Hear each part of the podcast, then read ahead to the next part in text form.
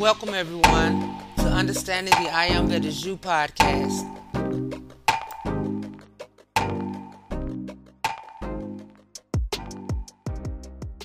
Yay! Hey everybody, it's Girlwin Ruffin, and I pray all is well with everyone, and your hearts and minds are full of love, joy, and compassion for everyone, everywhere, all over the world. But for those ones who may not be quite feeling that yet, let us keep working on it till we recondition our thoughts to be more positive than negative, and our feelings toward ourselves and others to be more loving than hateful. And it is possible. Although mankind has been conditioned towards hate and violence and discord and division amongst one another over the ages, we now have a deeper knowledge and understanding of our own God-given power, and thus we have the power to recondition those older negative ways of thinking and being, regardless of the darkness that surrounds us, and realign ourselves with the love and power of our own mighty I Am presence, and overwhelming the negative thoughts with the positive ones, and allowing light to dominate the darkness of our thinking and feeling world as we aim for the higher heights. Not only benefit us as individuals, but will positively affect the collective consciousness, Mother Earth, and those generations to come. But it starts first within all of us. Amen. Give thanks and praises for love and life. And y'all be loved.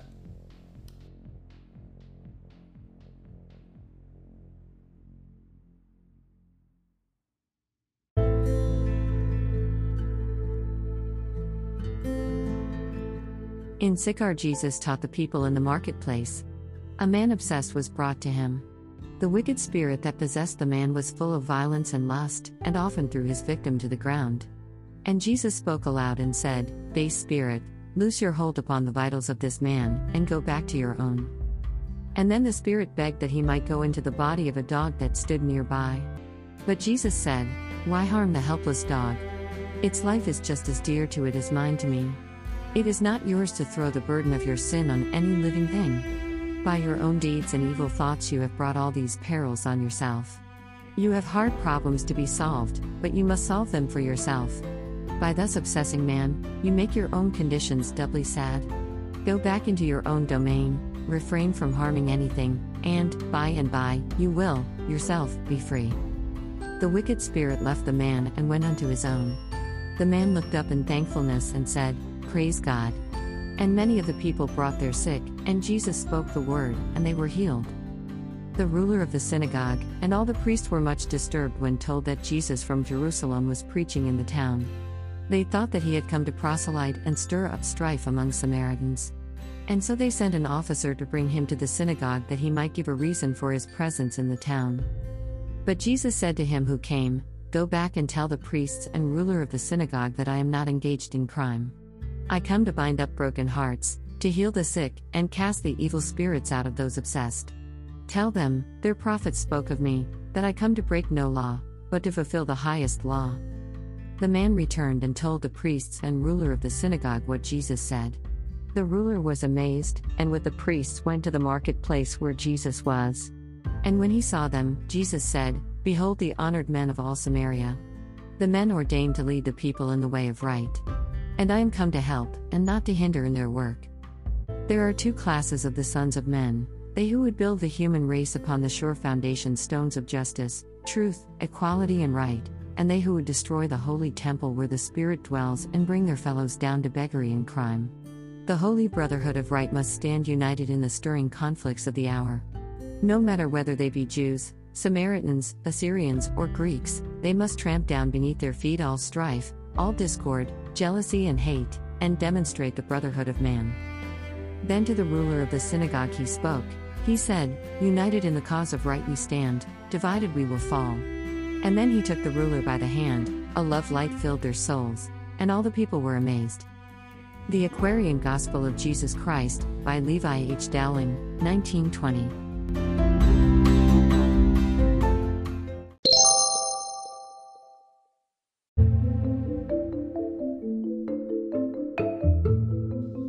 Christ is Unveiled, Volume two, Chapter one.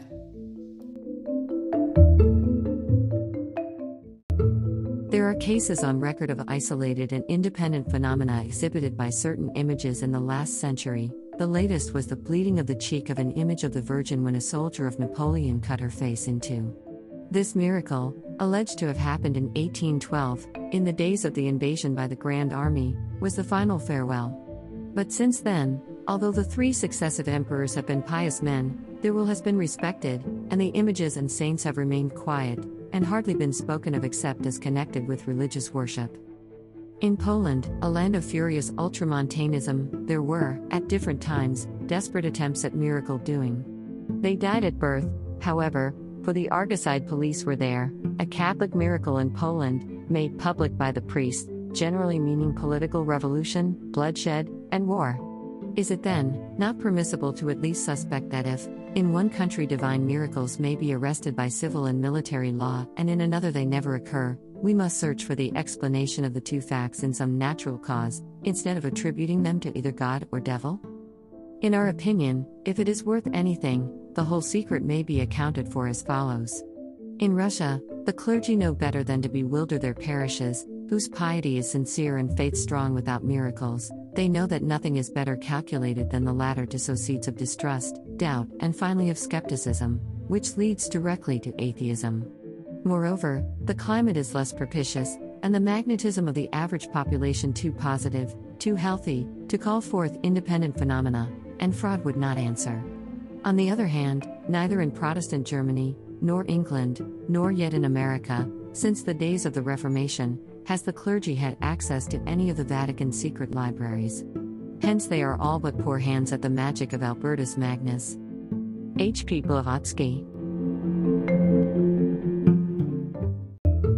As for America being overflowed with sensitives and mediums, the reason for it is partially attributable to climatic influence, and especially to the physiological condition of the population.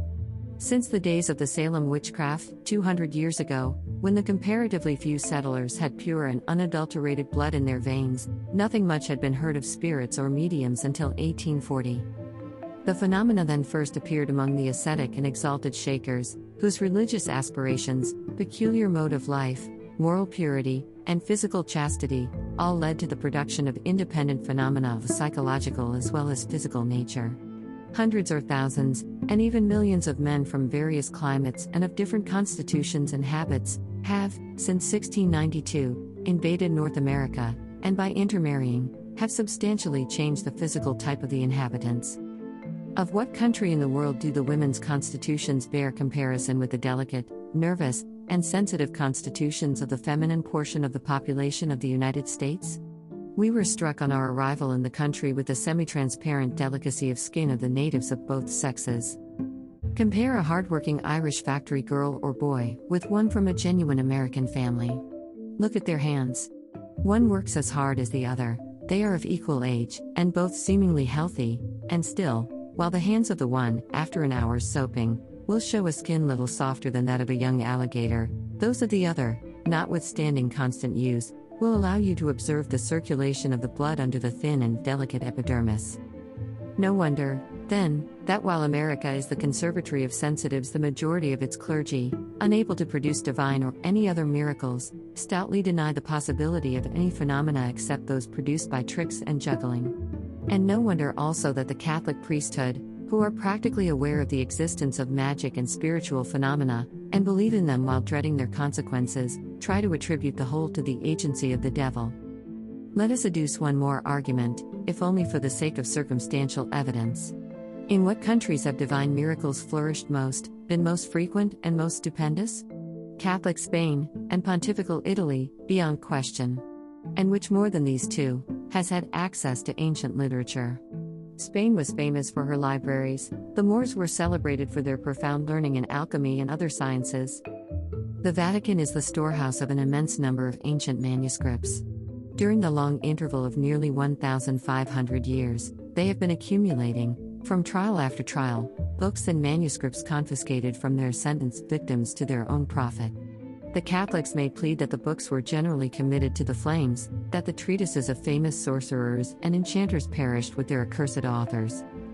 But the Vatican, if it could speak, could tell a different story.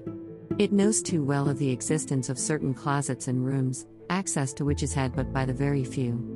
It knows that the entrances to these secret hiding places are so cleverly concealed from sight in the carved framework and under the profuse ornamentation of the library walls, that there have ever been popes who lived and died within the precincts of the palace without ever suspecting their existence. But these popes were neither Sylvester the Second, Benedict the Ninth, John the Twentieth, nor the sixth and seventh Gregory, nor yet the famous Borgia of toxicological memory. Neither were those who remained ignorant of the hidden lore, friends of the sons of Loyola.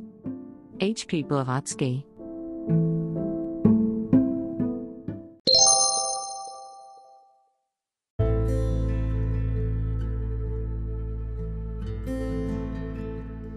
The I Am Discourses, Volume fifteen.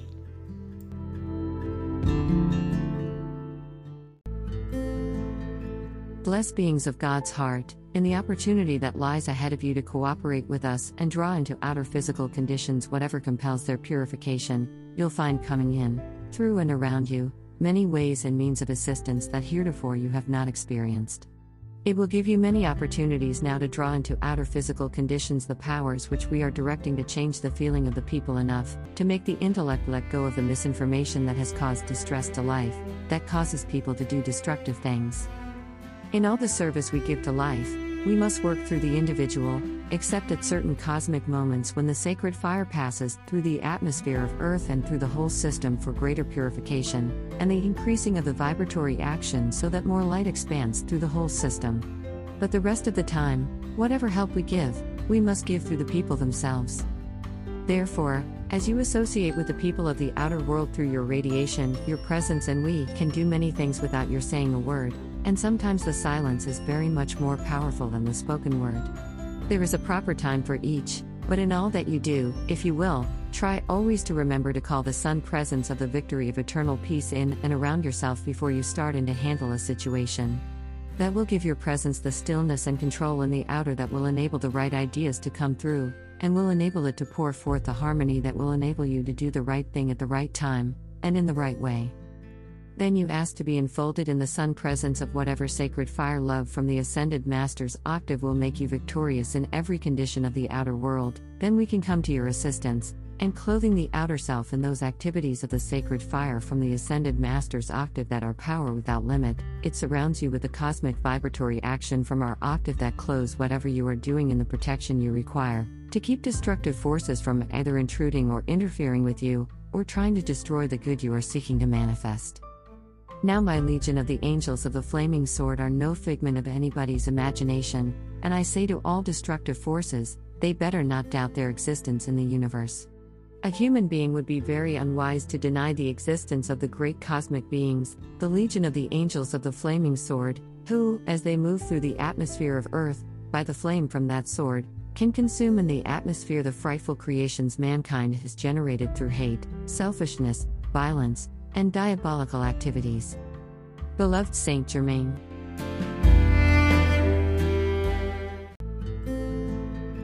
I wish you to understand something of what the legions have rendered in the service of the past. When that school of black magicians was broken up, and there were three hundred of them working against mankind at one time, I assure you, the angels of the flaming sword were the legions that came in and broke up the focus of those destructive activities that had been held for many centuries. It isn't wise to doubt the existence of beings who have power enough to undo mankind's destructive creation, and who are wise enough to make no mistakes. Whenever you think of the limitless legions of angels of the flaming sword, know always they are ascended masters and cosmic beings who have been ascended for a long time, and whose power is absolutely invincible and immediately victorious. So we would appreciate it greatly if you would ask, or send forth your call and your decrees, to fill your nation with the angels of the flaming sword, that they may go everywhere within your borders and consume completely, annihilate completely, every way and means by which the sinister force could stir up the people, to do that which would produce the third episode of Washington's Vision. And this is the way they operate. Now I am speaking of the legions of the angels of the flaming sword. Wherever there is a vortex or an accumulation of energy being gathered by individuals who are determined to stir up trouble, wherever that force is being generated, the angels of the flaming sword sweep in, and with that sword of flame, consume that, and take the power out of the hands of those who are determined to destroy, for I assure you, they are very efficient. Applause. Thank you so much. They can sweep into a condition and compel one destructive thing after another, to collapse completely. Then the sinister force starts to build something else in its place. But these great beings are masters of manifestation. And because there has been generated hatred, race hatred, within the borders of the United States of America, the sinister force is using that race hatred, and all kinds of hate for any reason whatsoever in the feeling of the people, to be the pressure on the emotional bodies of those who are emotionally uncontrolled, to stir them into violence simply to cause greater and greater destruction. It is the part of wisdom at this time, which we are directing, to call these legions of the flaming sword into every condition within your borders, that creates or sustains the intention to create violence of any kind within your borders or against your people.